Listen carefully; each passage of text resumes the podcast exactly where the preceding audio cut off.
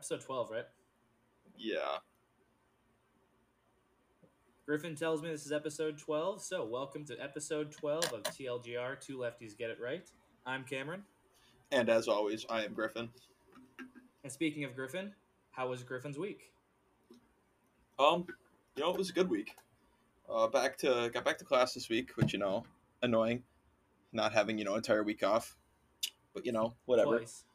Uh, been you know, it's getting down to it. I've only got a, I'm sure you're about the same couple weeks of my semester left, so things Yeah, are getting yeah, busy, but it's winding down. It's finally uh, I mean, it's North Dakota nice out, which means it's 45 and sunny.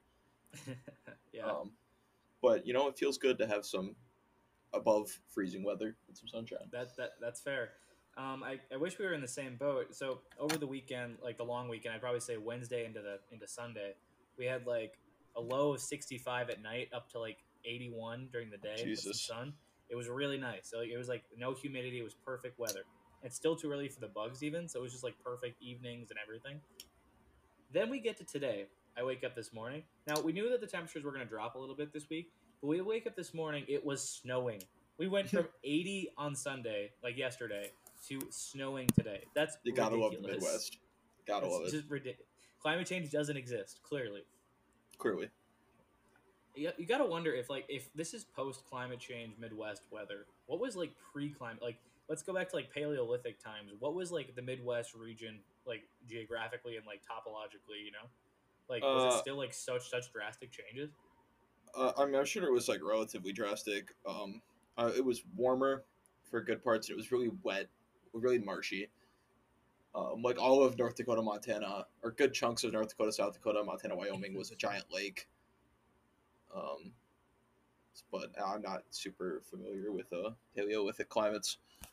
Have I ever told you how much of a nerd you truly are? I think I asked I am that a rhetorically, and you're the only person I've ever heard, would heard to actually answer that question. So I appreciate Yeah. that. Thank you. Well, you know, I just, at- um, yeah, yeah. Go ahead. Go ahead. There's a lot of uh, we we just did a. Uh, I, I I know I told you this, but but I got invited to go to a uh, like a little like screening thing. They're thinking about hiring a new uh, paleontology professor for our department. So she talked about that a little bit. Is why I knew that uh, so quickly off the top Oh, okay. Uh, Okay. but I, I met a man there by the Oh name yeah, of Harold did tell me this. by the name of Harold Hamm. Uh, he uh, the, the University of North Dakota School of Geology and Geological Engineering is named after Mr. Hamm. Uh, I believe he's 74 years old. He's also I shook his hand. He just introduced it. I'm like he's like oh I'm an alum. He said he was an alumni. I don't think he actually ever went here, but he's like head of the alumni association. I don't know how that works. Right, right. But you could do that when you're the 63rd richest man on the planet That's and you're worth like 60 billion dollars. and you just met him like by chance. yeah, he was just there. He's just a dude. That's absolutely insane. Like you met the oppressive class. How do you feel? Yeah, I know. I met the bourgeois, and I didn't eat him. You uh, you class traitor, class traitor. Um, yeah. So I guess that's enough about uh, personal stories. We'll get into the, the meat of the episode. Look, the meat of why people come to this is to learn because it's an educational show above all else. You know. So Clearly. um, we start every week with the news, and this will be no exception. Maybe some like sixty seventh episode or something will change up the news order, but for now we remain the same. Um, we've been keeping track uh, for the last few episodes, uh, as per the uh, Gun Violence Archive, the amount of mass shootings in the United States so far in 2023. Um, in the last week, we've been covering it for three weeks since um, the 10th of April, last Sunday or last Monday rather. We are up 18 mass shootings, uh, making 162 total for the uh, year. Uh, for reference, I believe we're only 110 days into the year, something like that. I saw some. How many days into the year are we? Okay, we just gotta do a quick Google search. Yep, day 107.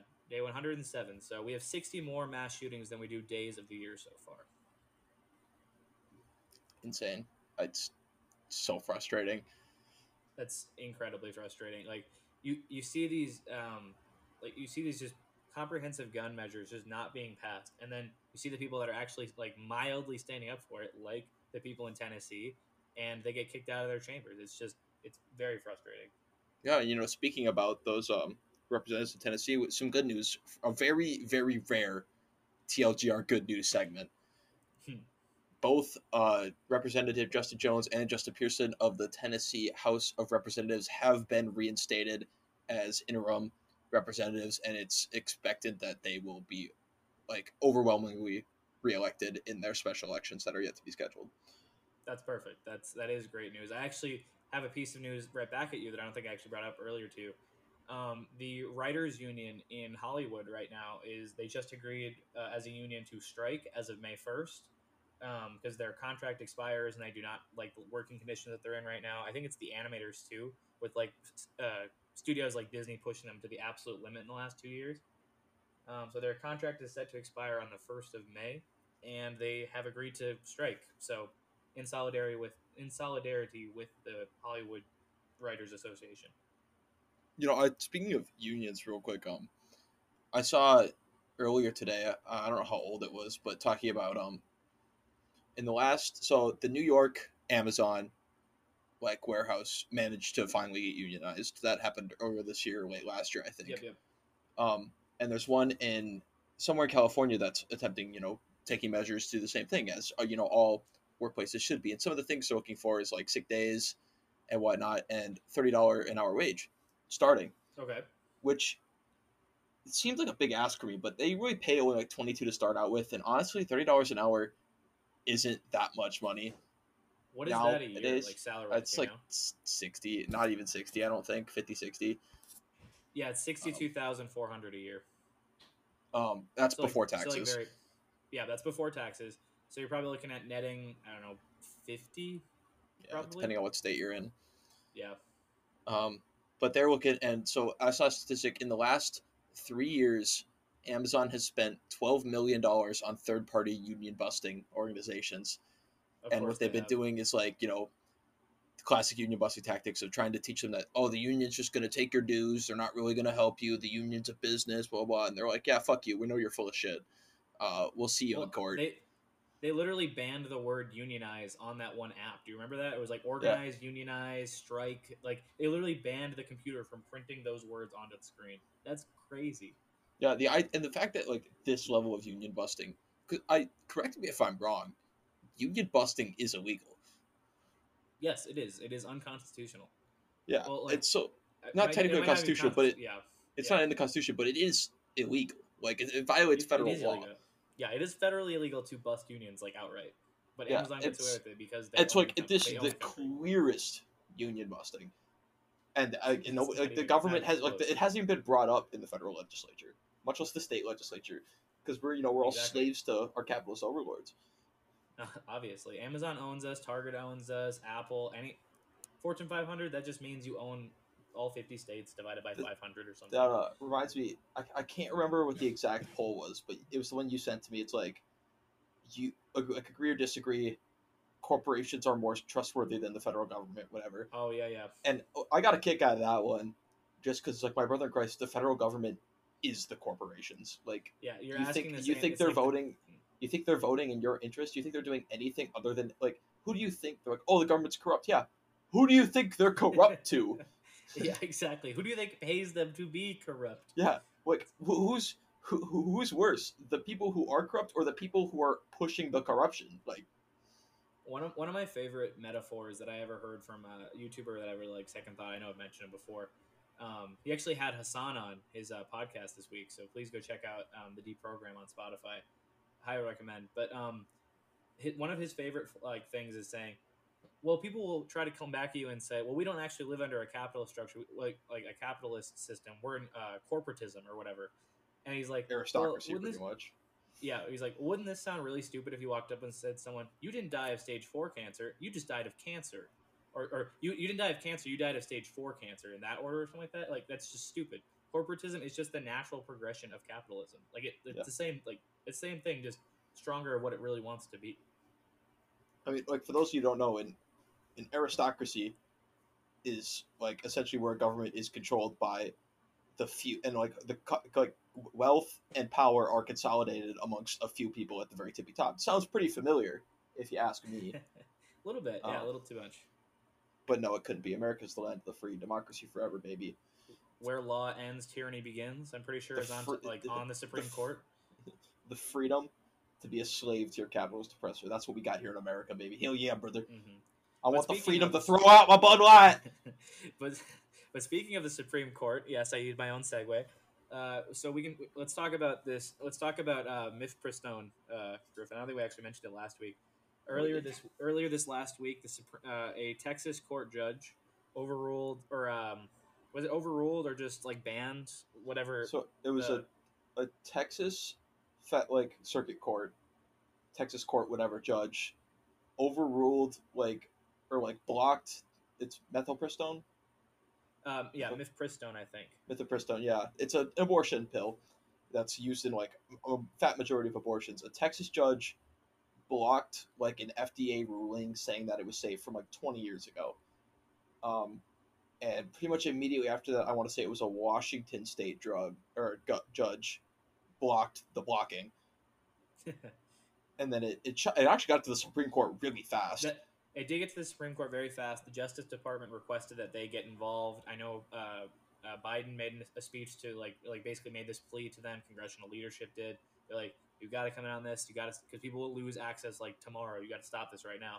So it did get to the Supreme Court within a matter of a few days, and they have paused the ruling while they can uh, talk amongst themselves. So for now, mifepristone is still available in. It cannot be like blocked uh, constitutionally, but the leaning is of the court right now and their previous ruling this summer does not look good for actually overruling the Texas rule. That's the that's the biggest problem with that. But it is a slight pause to uh, give more people some time to figure out what their plans could be going forward if this drug does get shut down.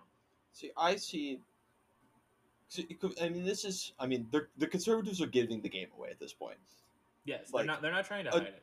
Like, and and that's why I'm like the judge's ruling makes no sense to me. Is like he's like, well, it's not safe. Like it's been being used for twenty plus years at a massive success rate. With it's an like by all standards, it's, It's an incredibly safe. It's an incredibly safe drug, safer than ninety nine percent of them. To get and past FDA like approval uh, year after year, you still have to make sure your product is safe those Yeah. years and years. Like it's not just like one time like you're gonna go. what a widespread level this is used for on such a contentious topic. Like, if it was legitimately dangerous, it would be Fox News would be sucking it off constantly. If it Yeah, was 100%, legitimately dangerous, But they're they're still treading water with the misinformation after that lawsuit. We heard them pretty bad. yeah, which is Did you hilarious. see Tucker's interview with Trump after the arraignment, or like did you at least watch I Hasan's saw- covering it or I something? watched Hassan covering it. It was pretty funny. That was that was really really funny. I this I is the still- thing that reminds yeah, me go of ahead. like the reason because like even like nobody really likes Biden. Even like libs don't like Biden. No, He's not- just like there Trump. are some random ones that will, but not a lot. Yeah, but like, I mean, like, think about like the difference between like our last couple presidents, like Obama, even Bush, a little bit, not to the same extent as Obama and Trump. Compared to Biden, especially, are just so incredibly charismatic. Like Yeah, I, I they- they know how to despise. Donald. I despise Donald Trump. Fuck, is he entertaining to listen to? I, That- I, that I disagree with everything he says, but I like to listen to him talk. He's entertaining, and it's the He same thing with knows how- Obama. Obama's a great speaker. Donnie was literally a pro wrestler. Those guys have to take acting lessons. They know how to do like like play to the crowd kind of work. That's Yeah. where he got like most of that skill Oh. from. and that's like I mean, like in the for the most part, I mean Biden's policy is fine. It's not awful. It's not great, Yeah. but it's I it's mean in my in a lot of people's eyes, objectively better than Donald Trump's. But like, he's managed to captivate the people because he's just so charismatic, Mhm. and that's like It's- the thing. Like when it comes down to being a leader, like you give people give fuck all about what you really have to say if you're interesting. Yep, that's hundred percent true. There was it's been like proven like people have like slipped in like quotes from like Hitler or like just these terrible historical figures into their speeches. And if you say it with enough passion and you don't tell them like who it is or like whatever like that, they will still cheer for it. It's the personality, not the words that matter. Yeah. That, that's literally what the cult of personality means. It wasn't the cult I- of Stalin, it was the cult of personality about I Stalin. mean, you it was a could great like speaker. show people like Hitler speeches too, and like you don't tell them that Adolf Hitler said this, and you're like, oh shit, he's Mhm. spitting, Absolutely. and then you're like, yeah, Hitler said that. Context means a lot for sure. that. That's Um, really that's like the biggest like giveaway though. Is like, I saw a video the other day, and it was like, all right, I'm gonna show you a speech, and you're gonna tell me who you think said it, and they're like, or like, tell me what you think about. it. They're like, oh, I really like that. Like, yeah, he was spitting. Like, yeah, that was Adolf Hitler. Yeah, they Um, just trick him right away. Did um, did you see that? Uh, so like we were talking about Trump a little bit. We can back it up too. the fact that Tucker Carlson hates him so much is so crazy to me. I think that's So awesome.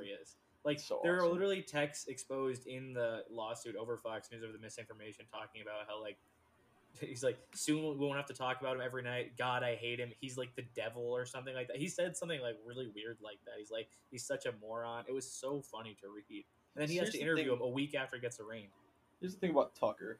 I despise Tucker Carlson. I think he's an awful human being. Um, I think he's done less damage than Newt Gring- uh, Gingrich or what? Yeah. No, um, who am I thinking Rush of that died a couple years? Rush Limbaugh. That's what I was thinking. Yeah, well, definitely, um, because Rush Limbaugh's the worst. yes, absolutely. Uh, But Tucker, I don't think. Legitimately, I think Tucker is like a moderate conservative. Like, if you like get get him like away from his show and like some of his personal interviews, or like I saw a video of him back at like CPAC in two thousand nine. So that's a long time ago. Things could have changed. He genuinely gives me like moderate Republican vibes in like his personal politics, but he'll I mean he'll spit all the complete bullshit that he has to because he's making a fuck ton of money. He's gonna Exactly. do whatever the fuck Murdoch tells him to do. hmm But but that'll only last a few more years. I would say within the next ten years, he'll be done with that entire show combined. Because did you happen to know that he is the son-in-law of the Swanson Meats Corporation? Oh yeah, he's His- a nepo baby, big time yeah, nepo yeah. baby. Oh yeah, he's he's going to be worth hundreds of millions of dollars as soon as his uh, father-in-law dies, because he's like in like the will or whatever. Yeah. So as soon as his, he he kicks the bucket, he's no longer the I'm just like you, even though he's already making three million dollars a year. Yeah. I mean, he's already not just like me because he's a nepo baby and he's making three million dollars a year. Um, but yeah, he like I yeah I could see him like kind of going off on his own platform. I mean, he has such a big audience. Like he's got to love the fame. Oh yeah, hundred percent. What um, yeah. Speaking of twenty twenty four with uh, Trump too, uh, Tim Scott has announced uh, that he is probably going to run. He's all but confirmed it at this point. Uh, South Carolina senator. He gave the response to President Biden's first address in Congress. He's a Uh, he's an African American Republican man, but he spits the most like vile, racist, like just He's dog our Candace like, Owens, race trader. it's race trader, hundred percent. And he will just push you, say, "Oh, I'm, this is the rep, this is the proof that black people can be a Republican and stuff like that." But he'll still despise any form of like inner city help or anything like that, or low income housing, anything. Been brainwashed. appalling politician, and I don't think he'll make it past any primary. He's not that popular, especially. Well, plus he's black in the Republican Party. Plus, yeah, that is true, hundred percent. Trump's gonna get the nomination. There's no world where Trump doesn't get the nomination. I agree. Did um did you see that the the person that was uh, responsible for the documents of U- the Ukraine like involvement they got arrested? Yeah, he was a so he's a National Guard airman at the Pentagon, right? Did you I see so, where they got? right. Did you see where they got leaked? Yeah, to a Minecraft To Discord. a server. Minecraft Discord server. He literally he leaked them to win an argument. He, yeah, he it's was like the war. pictures of them and then sending them to his Splinter Discord saying that I can get top secret information if I want to. He was proving a point. It was like the like. Have you heard about like the War Thunder stuff? yeah, that that's where. Yeah, Yeah, like so people funny. like people will get in arguments on War Thunder forums about the specs of like the tanks of the airplane, and then people will just leak classified like military information to get to win the argument. It's awesome. Have you seen? There's also a huge problem. I thought this was really funny. I didn't write it down, but I thought this was really funny. There was um, a pro- uh, a problem a couple years ago. It's like largely fallen off now because it's a lot more like restricted. But like there was a huge problem with people leaking like top secret like data like uh, battle plans and like base specs and everything like that on Quizlet. Like they were like making Quizlets and releasing it to the public. Or so there was this there was this one guy who took his Fitbit or like something that was like a Fitbit and just walked around the outside of a military base like for a couple of days, mapped the whole military base and sold the information. Oh my god, That's so funny. that's crazy. Ugh. Did uh, do you have anything else news wise, or do you want to I move on? A little seg. It's not really news, but um, I fell down a rabbit hole on Sunday Explain, morning. explain. Um, so I I'm a heathen and I use the TikTok like a normal person, and uh, I stumbled across the TikTok page of I believe it's called the Right Side, I Uh, think but that it- sounds right. but it is a conservative dating conservative only dating app, and it's It fucking awesome. horrendous. It's No, no, no, so it was awesome. horrendous. The guy who like is like the CEO of it is a former Trump White House guy, and It's he's so right queer. Co- he's so queer coded. Like the way, like his voice and everything about him, he's so gay. I know he's gay, yeah. But he's also like wrong. he's also like my wife needs to stay at home and pump out children, and uh, never leave the house and let me beat the fuck out of her, which is shocking that he's 33 and had to invent his own conservative only dating app and he's still single. he's um, still single. Yeah. He, But it's um, so funny, like it's him just trying no, to no, own the it libs. wasn't- it It's so funny. funny. No, it's really funny because like it could on like some of the stuff that he says could unironically be like leftist critiques of liberals, and then you like realize he's conservative, and it's so funny. It's all in the wrong way, yeah, but it's still Yeah. cringe. It's like, oh, I came to this baseball game without a mask and I'm not vaccinated. Whoops, I guess I'm dead now, or something. yeah, and it's so- like- oh my god, It's like uh, I, and it's like liberals when they finally get to their first like rally. It's like it's like the I can't I can who says I can't wear my Converse thing. It, they're so dumb. It's like him like so it's like me when I'm around liberals and he's like walking over a floor covered in eggshells. Like it's so funny. It's so That's- stupid it's that it's terrible. hilarious. It's so bad and so funny and I love it. But so I got I fell down this rabbit hole. I was hungover. It was Sunday morning. I didn't want to get out of bed. And so I watched these for like an hour. And he kept were- sending was- them to me, so it was Yeah. even reinforcing in the algorithm. I was cracking up. And I, I forgot how powerful the TikTok algorithm is, or like social media algorithm is, especially if you're like looking at right wing shit. And I am now on Hog Talk, and it it's still funny. Like the people like it's probably disg- like you probably open that in class and people actually think you believe that shit. yeah. uh like the people like it's all like people like hating on Bud Light and like like uh, like people saying that like the solution to gun control is clearly more gun like the so- solution to mass shootings is more guns. I saw a guy Obviously. who tried to argue this was I, I mean I almost said it to you this take was insane um it's this guy talking about like mass shootings in America and he's like well if you look at it like I, first of all I want to know where he got these statistics because they were wild um he's like only 1% of mass shootings on the planet a year happen in America uh and it's like way less than they tell you like there's actually not that many mass shootings uh, only like only like one percent of violent crime in America happens with a firearm. Uh, and like all this crazy shit. I'm like, Alex Jones. yeah, I'm like, there's no way a lick of this is true. And he's but like yeah, I would but, love like, to the hear biggest the biggest critique I had wasn't the fact that his like the shit he was saying was demonstrably false. Um, he was talking. He's like, yeah, worldwide statistics. Blah, blah, blah. I'm like, yeah, but I i'm gonna be honest with you. When we're talking about mass shootings in America, I don't give a fuck about the guy who killed 130,000 people in a genocide with a gun in Somalia. Like, I'm not factoring that into my statistics. That's yeah, that's true. Like, why? Like, we're talking about worldwide for a domestic issue. Like, other, he's like, yeah, he, and he tried to say that like European countries have more mass shootings than America. It's like, yeah, England Yeah, has more yeah, mass shootings than. America. I'm like, no, you're you're wrong. You're just wrong. You're, you're you're just simply wrong, sir. So there's a lot of stupid wrong. people out there who believe a lot of stupid shit. You know, I could probably segue. I could find I could find a segue off that. Stupid people. Speaking of, we have the coverage of a documentary we've been watching that features George W. Bush. See, it was a long one, but I mean, I got there. You know, He got there. whatever. It's a long way to roast Bush. Whatever. Um, as a beyond the point. Um, so as the, we've been talking about the last couple weeks, we've been covering this Netflix documentary 9/11: The Turning Point and the War on Terror. Um, we've been watching episodes one, two, and three the last three weeks, and we uh, there's five total, so we'll be doing for the next two weeks too. So we'll be uh, talking about episode three this week. If you want to keep up for next week, watch episode four. There's plenty of time. It's very good documentary. It's very well made, very stylized, and uh, yeah, it's very entertaining. Um, so episode three was titled "The Dark Side," and I, it's it's it's an ironic uh, side because it, um, it's an ironic title, I guess, because the good guys in this one are portrayed as obviously the free responders at the beginning because those are the actual people that really were the heroes of this whole thing. It starts actually with this um, like statistic of like how many like cops were killed, how many firemen were killed, paramedics, and everything like that. and ended up being 403 first responders. It was the most killed any like single event for first responders. It's, like not really that shocking of that.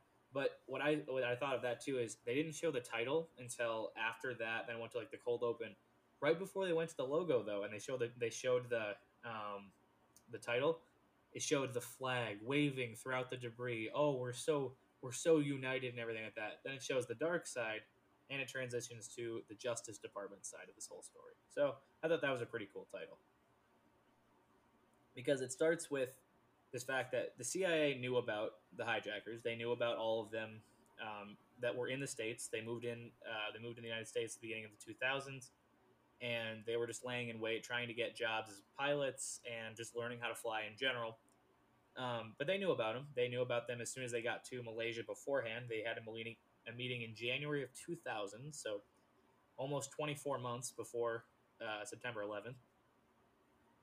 And they knew about them that they moved in. They didn't. They tried to send a memo, but they didn't. Apparently, they quote unquote never like they never s- sent out of the system uh, to the FBI, who was domestic rather than international. So the the blood is on their hands. And uh, yeah, apparently they they they scanned through this. And Bush, let me know if you saw this too. They actually scanned through one of the passport questions for one of these uh, hijackers that uh, came into the United States, and it was like one of the questions on like the immigration thing was, "Are you a representative at, or of a terrorist organization? Yes or no?" Who who would circle yes when you're trying to immigrate into the United States? Like That's- what? It's that's like they're just hoping somebody's dumb enough. Like if you It's like an IQ yes, like- test. like it's like a yes. You got to be like, how do you determine if it's like a joke or not, or like what? Like who is stupid enough to actually put yes? Would you like to go to prison? Yes or no? literally? uh, but yeah, um, after they talk about like the uh, intelligence uh, knowing them, and they basically put all the blame on like the public blame was on them. Excuse me one sec. the public put blame on them, so they basically like shift around to the executive position, like that they were also kind of blaming them, and it kind of stirs for a bit, and it comes back to a little bit later, but. First, it cuts to the legendary Dick Cheney post 9 11 interview, where he basically says there will be no negotiations, there will be no reparations, there will be no peace whatsoever. We are going to war no matter what. Like, everyone was expecting him to kind of come out and, like, calm everyone down. Like, he was the mild, milk toast kind of guy, but he had some money that he wanted to make. So he was like, let's go to war, guys. Dick Cheney wanted some power and he wanted some money. It, it actually talks about in this episode. I actually don't know why I'm coughing so much. Oh, I think I'm getting sick. But it actually talks about how like Dick Cheney was such this believer in like the powerful executive branch of the presidency. Like he never got to talk about it himself, but they they show this like old picture of him and Rumsfeld in the White House when he was chief of staff, and he was just eyeing up like to see the presidency. Like the president can do anything. Like that's what like he was like famously quoted as saying. Like that's absolutely insane. Like he just he knew what he wanted to do. He knew it would be hard to get there, but guess what? He found a way to have even more power than the president because the president is still limited. The vice president, who who has authority over them? No one. So they, they basically got to do whatever he wanted, and what he wanted to do was terrorism war. Hell yeah, brother. Yeah. They talk about uh, Guantanamo and this, the horrors of torture and how these people were like shipped over like planes, like just as cargo. They um, talk about the Geneva Convention, and so Bush, I actually have this uh, question for you too. It's they talk about um, like according to the Geneva Convention, like they can't like one of the criteria is you have to be like uh, under a flag or something like that, and you can't kill civilians indiscriminately. Now, and, you, and like if you do that, you can't be considered um, like a prisoner of war or something like that. Like you can't be taken as prisoner of war. Um, but in Vietnam, wasn't that the whole thing of what we were kind of doing over there? Was just indiscriminately killing civilians, and yet we complained about us Well, being taken prisoners of war. Um, is that you're you're missing a very key point uh, in the Geneva Convention, in that it's not a war crime if America does it. okay? Sorry, I missed the fine print. I, I didn't read. Um, act- I didn't actually do my homework. So Uh, I'm like I'm pretty sure like it's not exactly what there is like basically a provision in there. Like if we do it, it's okay. Don't worry. yeah. I mean we, we wrote the thing. Yeah. we, we had at the Yalta conference, of course, but like it was us, Britain, and the I mean, Stalin at the end of his technically we weren't trying to murder civilians in Vietnam. They were just trying to like like oh yeah, there is an enemy combatant in that city. Insert napalm. Like, insert name, yeah, bomb, burn them. Ugh. Uh, that actually brought me back to one of my stories that I forgot to talk about. It was very early last week, so I completely forgot about it. But um, Chicago uh, has announced, um, following their mayoral election last week, or two weeks ago at this point, actually, it was before, yeah, two weeks ago. But uh, Chicago announced that they will be holding the uh, 2024 uh, national DNC convention. So they've done. I believe they've done this once before, or they've done this twice before. The last time was less significant, but the time before that, from what I remember, was in 1968, following like following the uh, assassination of Bobby Kennedy um, by the CIA. Never mind, that was a purposeful cough. yeah, exactly. After the murder of Bobby Kennedy, they went to this 1968 uh, Chicago uh, DNC convention to nominate who they were going to do. They ended up nominating Her- Hubert Humphrey, who lost Richard Nixon. But they um, there were a lot of these there were a lot of these protesters there, and they were very unhappy with the- the war in Vietnam going on through LBJ and who was going to be next, who was going to continue on regardless. They were very upset with that, so they began to protest who they were going, who they actually wanted to get picked. The Chicago Police Department um, instigated mass violence against them, and it turned into the Chicago riot of 1968. I would highly recommend the movie on Netflix, The Trial of Chicago 7. I've watched it tens of times, and it's amazing. Fanta- that fantastic cast and story. It's just really, really good. So that'll be interesting to see. But yeah, I was just interested about that. That was a nice segue. And yeah, so that was pretty much episode three. We did talk a little bit more about the torture memos and what a different, like how they basically already determined at the beginning of it that torture wasn't going to be effective. Uh, it had to be this compliance versus cooperation tactic, and it ends with like the war coming. It talks about this guy. I was 17 years old when those planes hit. I enlisted the next day, uh, and I was ready to go fight a good war, but I was wrong, and it cuts to episode four. So I assume episode four will be Iraq and Afghanistan. Well, I, I suppose suppose we get into the the real meat of the episode now, Cam. Yeah, yeah, I suppose. So um, yeah, go ahead. yeah, so at the time of filming and the time this will come out, it is um April seventeenth, four seventeen. But in a few days, we have April twentieth, Yes, we four twenty, which means it's time to talk about drugs. It was either drugs or Hitler, and we decided it would be drugs would be funnier. We we agree. Yeah, drugs. So, so yeah, yeah, yeah. You just want to just. I don't, I don't, we didn't really discuss how we're going to start this. We want to just like, what is your take on like narcotic laws, drug laws, drugs in general, Cameron? Just like give us a broad take.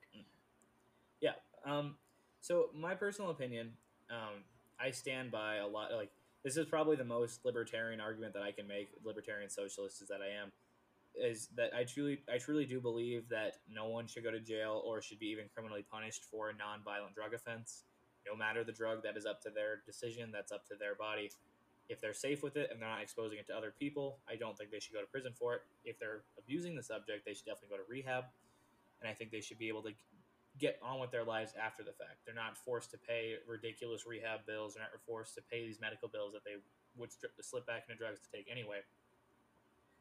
I don't think anyone should be punished criminally for them.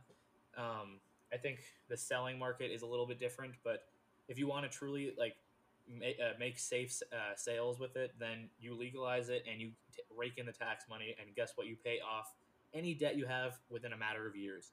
The first year, the first year Colorado uh, legalized recreational marijuana, there they had a tax re- they had a tr- tax surplus of ten billion dollars just from the tax on weed, and that was before they increased it the next year. One year they had a ten billion dollar surplus. That's insane. Yeah, I'm in full agreement. I would like. I will draw a line that I am a legalization of just about every drug. I mean, there's some to the extent of you know fentanyl that Yeah, uh, yeah. if you like, I would prefer if it wasn't obviously because it, it you know how incredibly dangerous it is. But if it, I, I I've always been a firm belief that there will be infinitely less drug deaths if it's illegal. Because like you I see a also big agree. Like a lot of the deaths, even like fentanyl overdoses, like a lot of the fentanyl overdoses come from, uh, uh, like PCP and shit that's laced with fentanyl. So they don't know there's fentanyl in it. Which I never understood the whole lacing, but that's a, a different conversation. Like I, because you legalize it, you can regulate it. So you're and, plus you're eliminating crime in the extent of like drug trade. Like the drug trade is going to plummet because like uh Mhm. people who want to do drugs don't want to be criminals.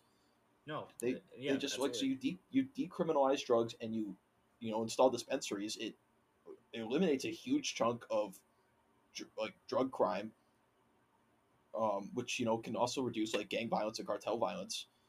that we talk about. You know, for those conservatives out there who really concerned about that. Um, and like yeah, and you talked about like tax the fuck out of it, obviously. And Yeah, I would a like lot to of see money on it. I yeah, tax the fuck out of it. But I would like to see a huge portion of those taxes specifically go to either safe injection sites or um like rehab facilities. So like I think if you're gonna legalize drugs and you tax the fuck out of it and you use that money to publicly fund rehab centers, publicly fund safe injection sites, etc., to make sure that you know people because people who want to do these drugs are gonna do them anyways. Make it safe and cap and make money on it. It's very interesting to me. So I looked up these a couple of statistics. I was actually a little curious. Oregon does have the lowest crime rate when it comes to strictly drug crimes because of the uh, decriminalization passed within the last few years. They decriminalized, I believe, every drug except for heroin and maybe like fentanyl and stuff like that. Like I think like all like psychedelics and I think even cocaine is legal like is decriminalized, not legalized, but it's decriminalized in the state of Oregon. Um, but yeah, since then they have had drastically lower crime statistics um, compared to other states, even like Washington and, uh, and California below them. the idea of like I don't know somebody being like getting criminalized for being addicted to drugs is so like I understand criminalizing um selling drugs uh if you're like trying to discourage it but like it, like arresting somebody on like possession or like arresting somebody who's like addicted is insane me like it's just so inhumane so like crazy they're like like especially people who like come in like like looking for help and like that's cool but you're going to prison Mm-hmm. it's crazy I'll, I'll pose you this kind of question too, Bush. It's like, so you said you'd be more in favor of like actually criminalizing the sale of drugs and stuff like that, and I think we can both agree on that. But isn't it kind of interesting to think of like, yeah, we should criminalize the sale of drugs unless they're wearing a white lab coat and they have the name Moderna on them or Johnson and Johnson. I mean pretty If- much Pharmaceutical titans are selling just as many, or just selling infinitely more drugs, and they're making infinitely more money than the biggest drug dealer in the world. Well, it was beside. Was it? It wasn't El Chapo. Who was? Who am I thinking of that had so much money that they spent so much money on just rubber bands? oh I don't even know Oh, Escobar. It was Pablo Escobar. oh yeah Yeah, he was spending twenty five hundred dollars a month just on the rubber bands to hold the money that he was making. that's so funny But besides them, you also have these pharmaceutical titans that have lobbied and in, like and just pushed so far for legislation that they're making infinite stacks of, of cash on people suffering, on people getting sick, Yeah, and it's an they're, infinite they're, money they're, they're they're getting their profits year after year. They're making more money year after year. And guess what? They're costing more and more just to buy these life saving drugs like insulin. Thank You know what? These, like, like- people like Bernie are actually pushing for like a thirty five dollar cap. even uh you know i hate big pharma as much as everybody combined um they would make more money off this too because like they're already manufacturing morphine and heroin and all these drugs like now they can manufacture them legally for like street sale just like a high you know like that, that just boosts their profits as more they can make One hundred percent, and even and not even like the production of it too, but even the studies. Like people give out these giant research grants to study like what like the effects of drugs on different people because they get to like test like different whether it's makeup products or for like just FDA in general. But the pharmaceutical people they test these different painkillers and blah blah. If they're testing like let's say they require people to come in to do I don't know a psychedelic study or a heroin study, they get to like m- market off of them like taking these drugs. They get to produce it. A that makes them money, and B they get to basically patent whatever research comes out of that. They make a new drug to combat whatever side effect it was. Bam, they're making even more money. It's just, it's insane to me. I and I, there definitely have to be like there's a lot more like that would have to come with like all right drugs are legal now go to, pop out to your dispensary like drugs like heroin etc if you're gonna go or meth you know like those the really dangerous ones that can be very dangerous uh, if you're gonna be legalizing those as well I think you I mean you have to have dose limits uh, you can only buy X amount a month and have to have like a card or whatever like a way to track how much everybody's getting uh, Yeah, I, but like, I agree. my biggest the biggest opposition and the one that I can legitimately get behind when it comes to the legalization of most drugs is um like if like I think me and you can I think we're in agreement there. Like there's definitely drugs I wouldn't try, you know, meth and heroin, but there's also a lot of drugs that I would try if they were legal and I could get my hands on them. Yeah, that's fair. That's fair to say. So like I, yeah, like I think I think it most would- people would be in that agreement. Like, yeah, and so like people always talk this about idea of- like, yeah. Go ahead, sorry. Uh, this idea of like legalizing drugs would definitely cause a lot more people to start using them, which could definitely lead to more addictions and more problems. So I do understand that. See, that's where I, I got to push back on you a little bit. I don't think there's been enough research to st- like to like actually go with that. I think actually it's the taboo that like like I think a lot of research actually points to the opposite of the taboo actually increases the usage. Like it, the perfect example is like during prohibition in the 20s when was like that was the most alcohol consumed of the entire country's history was during prohibition because as soon as it becomes illegal more people want to do it.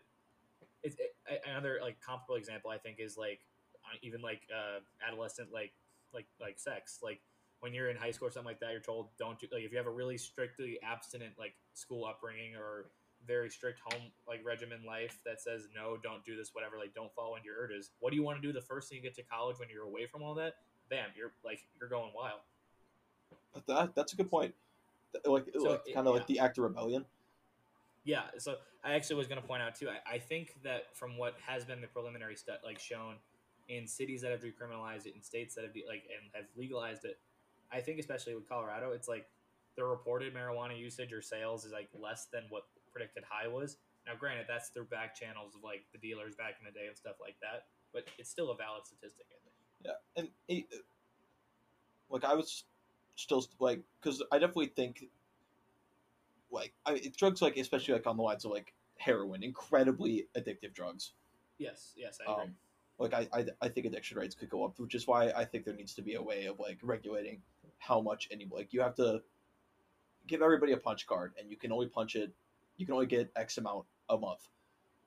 Mm-hmm. Um, and like once you use it, you use it, you're done it's going to require more uh, more social spending, more social programs for um, these people that are using it, and that's where I think we we both have our biggest agreement is that we think that tax money should be going to those social programs. The people that need them the most are the ones that are getting it the least. you know like, who's getting it the most? Raytheon. This is a kind of a unrelated topic, but it's like relevant to that when you talk about um, the social spending. I, I, I had this. I've been thinking about this the last couple days a lot. Uh, that from conservatives and like more from conservatives and liberals as well. Um, you see like this whole idea like, well, we can't do this because like it's gonna raise taxes or like how are we gonna pay for this? It's like the ultimate moderate pushback. Mm. It's like, well, who's gonna pay for it? And it's like, I, I sit here and think to myself like it's so simple. If I have to pay an extra twenty dollars, forty dollars, fifty dollars, hundred dollars every two weeks out of my paycheck to stop literal fucking children from starving to death, yeah, you can take my money. But it's also the fact, like, it's also the fact too. That's not even what anyone's advocating for. No, I, I like people are releasing. You're not going to pay a single more dollar in tax as a working class individual. No. The most expensive one one percent, yeah, they should be paying 50, 60, 75 percent income tax. They should be paying absurd amounts of taxes because then there's guess what? They're still richer than everyone else, and everything can be paid for. And that's not even to mention the fact we could pay for all of these programs right now if we even slashed our military budget by a third. There was there was yeah. once a, a, there was once a government like this is unrelated to drug like related to drugs but r- whatever. There was once a government like like survey conduct like not survey but study conducted that it would cost twenty billion dollars to end homelessness. Not twenty billion a year, not twenty billion every couple months. 20 billion one-time payment into social programs and bam, you're good to go. We could end homelessness tomorrow with not even 1% of the military budget. We spend $850 billion a year on it. We could literally end it in with one stroke of the pen, $20 billion. And as uh, JT would say it, I know there is no way to, like, there's no way to justify it to someone unless you say, well, how is it going to save me money? You know, stuff like that. We spend about $3 billion every single year to uh, fight homelessness the way it is right now with ineffective programs and ineffective funding, we spend about $3 billion a year. A little bit of math would tell you that it would pay for itself in seven years. That's. I just can't believe people actually like don't realize how much money that is and how much well, we could fix with those little dollars. And it's you know me and you love to like capitalism, very, but it's unironically like a byproduct of just like you know like we see it in corporations as well as the boom bust cycle is completely unsustainable practices. Like you're, I'm going to do what I think is going to save me the most money right now for this fiscal year. Fuck what happens next year. Mm-hmm. Like there, there's no forethought. There's no planning ahead. There's no looking ahead. of the, like the biggest proponents of capitalism brought up under Red Scare propaganda education system, even the, the friends that we've had along the way, they will throw out the line, communism is inherently flawed. Okay, let's analyze that. Well, it's talking about co- living collectively. We lived collectively as a society for 400,000 years. The the written language has only been around for about 400,000, or for about, I think it's like, what, uh, I'm forgetting when it's the like Neolithic forty Revolution thousand was. years. It's not that long. Yeah. Most of human history is completely undocumented. But even the time that is, up until a certain point, we lived collectively, we hunter gathered. So inherently is the wrong word to use. Now, let's look at the, the market based economy like capitalism, and let's look at the inherent flaws in that. They literally program boom and bust into it because as soon as it booms, they can make money there, and they can sell short to make money on the bust. So they literally go both ways to make more money. And like Bush said, the profit motive and increasing profits every year is incredibly like uns- unstable. It's non even achievable in the real world because anyone any fan of the MCU will say, "Well, why didn't Thanos just like uh, there wasn't enough resource to go around?" Because there is no infinite profit that you can have. At some point, money must go back down, and guess what? Who pays for it after it? The working class, because the people that do it in the first place, they get off every single time. Yeah, I mean, I, this was really funny. Like, uh, we saw like last year when we, you know, kind of entered our little recession that we're in now. Uh, people were like, "Have you noticed that like every like ten or so years, 10, 20 years, there's like, you know, things are really good, and then there's kind of like a recession for a little bit." I'm like, "You mother, yeah, it's called capitalism, you idiot." That that is the inherent uh, that is the system that we live in. Like we, it Like, it's- programmed to do that. Like, have you ever heard boom and bust? It's like you like Roaring Twenties, Economics Depression. literally 101. booms again in the 50s, crashes in the 60s, booms again in the 70s, 80s, crashes in the 90s, booms again in the early 2000s, crashes in 08, booms again. Like, how do you not see this? no, it's it's just up and down, up and down, over and It's over and over. Corporations go hot, and and it's like, and it, the problem is it's becoming more frequent because it's getting worse. And this is like, like my theory on it, like the way I understand it is, like corporations take these risks, they go hog wild, and they uh they get like they make a fuck ton of money in a completely unsustainable way. Eventually, it's bound to crash. It crashes. They get a fuck ton of government bailouts, and like the government then begins to engage in actions like protectionism or like WPA, CCC, social spendings that like legitimately actually help the economy, like we see in the recover, like FDR's, like the New Deal in The the New Deal, nineteen thirties. Like people like to give credit to the war, and yeah, it might have accelerated it, but we were well on our way out of the Great Depression by the time World War II rolls around. There were Um, very few people that thought we were still in the depression by 37, two, four years before we joined the war. Yeah. gotta remember, even before we didn't join the war till 41, we didn't really start supplying troops even until 40, or like supplying aid until 40. So there was no war economy in 39 or 38. That was just the post New Deal social spending, dig a ditch and fill it again on the other side. So like this idea that, uh, but so then like what happens is this, all these corporations are gonna, gonna recover because they got a fuck ton of government bailouts because you know we need to have an economy, and then they're gonna start doing the same thing over again because as soon as the economy recovers, they lift all the regulations, or like a new like conservative like person gets elected and they lift all the regulations and they deregulate. Corporations make a fuck ton of money, things are great for ten years, and it crashes again. It's just like it's so stupid. I don't get how people can't see it. You know the only market that like doesn't go under when it comes to like a recession? Thanks. Well, there's them. But I was gonna say to target it back a little bit, drug dealers. They make money whether people have money or not because Bars. if people are happy, they're stores. celebrating with drugs. If the people are sad, they're they're they're coping with drugs. Yeah. They're the only industry. They're one of the few industries that makes it through without government bailouts because guess what? Drugs are really profitable. If only I people would actually realize on, that uh, and tax them. a great take on safe injection sites because you know like the the whole like anti-safe injection site is oh I don't pay my tax dollars are going to help some hobo get high and it's like well if only there were pla- like oh yeah how crazy would it be if society like had places where you could go buy and like consume controlled substances in safe places where there was other people around that make sure you were doing it safely and would serve you Mhm. like what if we had something like that for alcohol like like a bar or something if yeah, uh, it's kind of like Disneyland, but for dope users. Yeah, it's just so That's- dumb. Like, like, pe- like, so many people would unironically. Well, first of all, like the money's not going to come out of your pocket in the first place. Okay, that's like when people say like we want to tax the rich. We're not talking about your dad who makes a hundred grand a year. We're not talking about your mom who makes three hundred grand as an actuary. We're talking about Bill Gates, Jeff Bezos, Warren Buffett. Yes. Uh, The, no, the actually working wealthy cla- people. Yeah, if you're wor- if you're working forty hours a week, legitimately working, we're not talking about you. Um, No, absolutely not. The people that but even if we work were, one day a year to file their taxes, if that's considered work, if they file even- taxes. yeah, and they don't do it, somebody else does it. Yeah.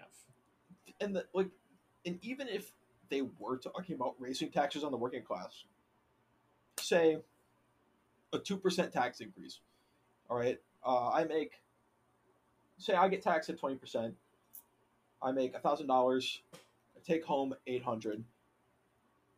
They are gonna raise my tax by five percent. So now I'm taking home a- an extra oh, fifty dollars less. You know, five percent less but people but people aren't going to be homeless or children aren't going to starve or health people aren't going to die because they can't afford healthcare yeah i'll fucking pay the 50 bucks like i'll pay the extra 5% even if i'm making a billion dollars and it's an extra fucking five grand out of my pocket i don't care At least it's helping someone, not helping Yeah. to bomb Middle Eastern children. that's what that's what taxes are that's what our taxes should go to. It should go to infrastructure it should go to fucking helping people not bailing out corporations not funding fucking war profiteering not fucking anything else. Like it should go to helping the citizens of the united states and i don't understand why that's such a hard like concept for people to grasp. It's like yeah i actually want my taxes to stop people from starving It's because we've clearly never had um, a view of successful social spending with social programs infinitely higher than our own with a successful economy. If only that country existed. Oh, wait, there are three of them. They're all the Nordic states, but I'm thinking of Sweden specifically because they have one of the highest GDPs per year and they spend the most amount of social spending per, per capita in the entire world. And guess what? Their economy doesn't fail. They actually help their citizens. The quality of life is longer. The, wor- the, the age, li- like the average age limit is longer you'd, you'd be surprised that if you actually help people instead of following Reaganomics back in the day and going down this free market destructive path, it actually helps people live. you know we talk of about Reagan, yeah speaking of reagan being yet. awful Yeah. the war on drugs we, yeah, we haven't discussed specifically the war on drugs. We discussed kind of just like the idealistic, like what we would kind of want, kind of thing going forward, and why it's not that way. But so I was going to actually ask you the question too. What like people would ask, what got us here? Well, it was a man, former governor of California, um, decent actor, referenced in the two in the 1985 hit film Back to the Future. He was president. He was the 40th president, I believe, actually. 41st. No, yeah, he was the 40th president. His name was Ronald Reagan. Bush, take it away. ronald reagan is bad he's a bad bad man Perfect, perfect, perfect. cameron take it away oh my god. I gave you such a perfect tee up, and that's it. i know No, fine, fine. fine. I'm sorry. You know what? I will admit I am not super knowledgeable when it comes to like the beginnings of the war on drugs. Mm, that's fair. Well, there, there is a reason for that. There's a lot of misinformation, propaganda wise, out there. There's a lot of different uh, cover ups and stuff like that because, once again, we're dealing with both the executive branch and the State Department in the CIA. Because the war on drugs was truly began as a cultural, because of the 1960s and the progressivist movements with um, uh, psychedelics and different studies with marijuana. Because they were, uh, because these drugs were so uh, firmly at- attached to the counterculture movement of the 60s going against this imperialistic war that we were fighting, that became a culture war standpoint of saying, well, if you like drugs, you're a liberal, you're a hippie, smoking dope in the park, blah, blah, blah, whatever. That's where that stereotype came from. So by the early, by the 70s, they had already started planning it, and by the time Reagan came along, he truly started implementing it, the war on drugs. They were studies were shut down. They were scheduled one all around the world because whatever we do, the rest of the world feels like they have to do. So all of these pills, like all of these different drugs that were associated with this counterculture movement, were Schedule One, made it completely illegal. They were doing this for political gain because without the drugs, people thought, oh, they weren't gonna, they weren't going to vote, whatever it was, blah blah blah. People are just less likely to vote, kind of well high kind of thing. So they go they go through this. They, they schedule one. They get rid of all the research. They get rid of everything. But they realize that with this, there's a lot there's a lot more power that certain community members would have. Certain other like people that would tend to vote Democratic wise or dem- like tend to vote liberal, the African American and other minority population of the country. So they use the CIA to start to fund themselves. How do they start funding themselves? By smuggling in drugs. And where do they sell these drugs? They were told to sell them in ethnically diverse communities, especially large um, African American populations, to get them hooked on cocaine and, uh, and crack, as well as other drugs like marijuana. Get them hooked, catch them smoking it because it was illegal now, catch them using it, and they'd be sent to prison for 20, 30 years so they couldn't vote and then have no political power. And that is Yeah. why we are where we are now. Reagan. So uh, I, I do have some so awesome. breaking news here um, Go for that it. I it was just sent to me. Uh, tragic news. Uh, in Kansas City, a, uh, a black kid, uh, I believe he was 16 years old. His name was Ralph Yarl. Uh, was going to pick up to a couple of his siblings from what he believed to be a friend's house at an unknown address. He went to the wrong house, um, and knocked on the door of a white man who then shot him twice uh, after a brief conversation. Do they know uh, what the the, man conversation was about?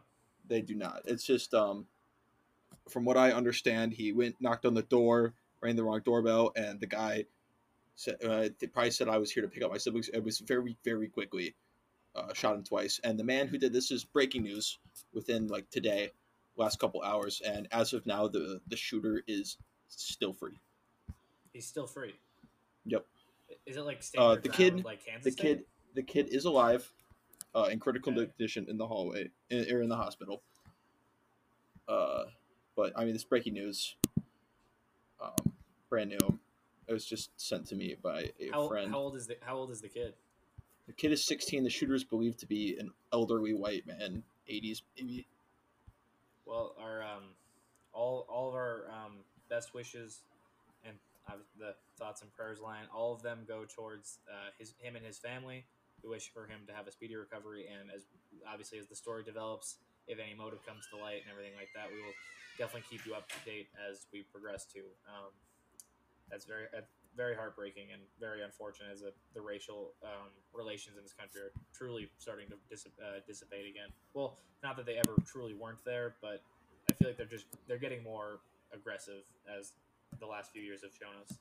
Nazis are become more and more accepted in the world, and that is a very growing problem.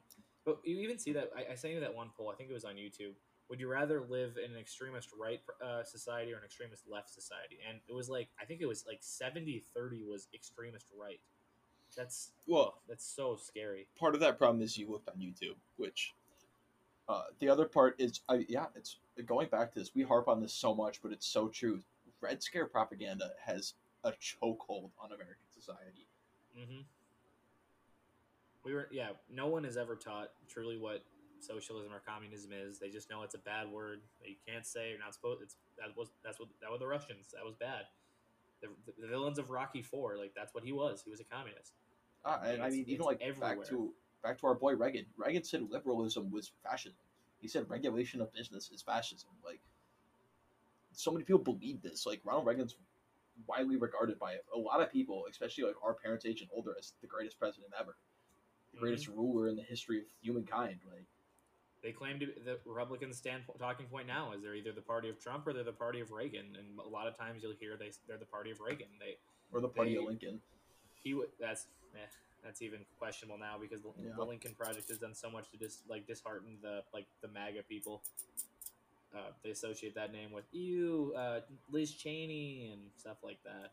Um, but it's just Reagan was their cult of personality, like we talked about earlier with Stalin and other like other figures like Trump, who's just very charismatic, knew how to talk, knew how to act. Is what he was doing. Um, and he basically just tricked Gorbachev into collapsing the Soviet Union, and because of that, people were never taught the like the other side of the economic system that is available, the other side of the political system that could be available to people that actually like need the help for, from it. But those will be gone because a man from California decided I'm going to rule with an iron fist and do whatever I want, destroy the world, and get rid of all my political point, opponents. The only problem Okay. is his name was Ronald Reagan and not Stalin. we are talking about um communist countries. Uh, recently, this past week, everybody's favorite um, awful third world dictatorship, worst place ever to possibly live, Cuba, uh, held their uh, democratic elections um, this week. Uh, they went successfully. They actually had a higher voter turnout rate uh, than any single American election in the 21st century. Perfect. Um, every single uh, some interesting th- facts about uh, Cuba's democracy because it is a democracy, contrary to popular belief in America. Yep. It's a socialist nation. Uh, they kind of have like a national assembly. It's basically like a, a Congress, but um, they don't have a Senate. It's just one house. Uh, and there are there is no political parties. There is no lobbying. No, they are. It is illegal to advertise your campaign. And uh, it's all like made up of like local elections. Uh, a lot of the candidate, most of the candidates are just people who decided to run, or like union representatives, labor organization, farmer organization, like reps, members, and uh, yeah, they had a. They had, it's like the idea. that The idea that people think like socialism has to be a dictatorship is just crazy to me. because of propaganda. Like Yeah. I actually have a friend who has uh, asked if she could be uh, go on it. She's actually from uh, Cuba, a descendant of Cuba, and she'd be more than willing to talk to talk to us about like uh, in a future episode just uh, the Cuban situation in general. But um, yeah, that's that's one of to bring that up. We could definitely do an episode on that, talking about just the the situation that is Cuba because of us. Uh, but I think that's all I have for today. Unless Bush, did you have anything else you'd like to Uh-uh. say to our listeners? I think that's all I got. Yes. Um. Little. Hopefully, it was a little more educational that episode, but hopefully, it was still a little fun to hear us talk it out and give you a little history lesson. But um, thank you for listening to episode twelve. We're coming up. Uh, it's been a long time, so I wanted to say thank you all. Thank thanks to everyone. If you're still listening, please respond down in the Q and A. Tell us what you want us to talk about next week. We have a couple episodes planned, but a lot of this comes together as just talking together as we usually do. But if you guys have anything we want to talk about and you're listening this far, please let us know down below. Um, on Spotify, the Q and A section doesn't work. I don't think anywhere else, but we will be back next week, and then I think we'll we will be back the week after. But um, following, uh, coming up here in two weeks on May first will be our um, end of season one on Spotify and other uh, listening platforms. Will be the end of season one. We'll be taking probably a week or two break just for finals and just getting everything uh, set up for season two in the summer. But then we'll be back for all of summer to, uh, to teach you guys even when school is out. Uh, it's been a real pleasure talking to you guys this semester. As we wrap it up, thank you guys again. This has been episode 12 of Two Lefties Get It Right, and I have been Cameron. And I've been Griffin. We will see you next week.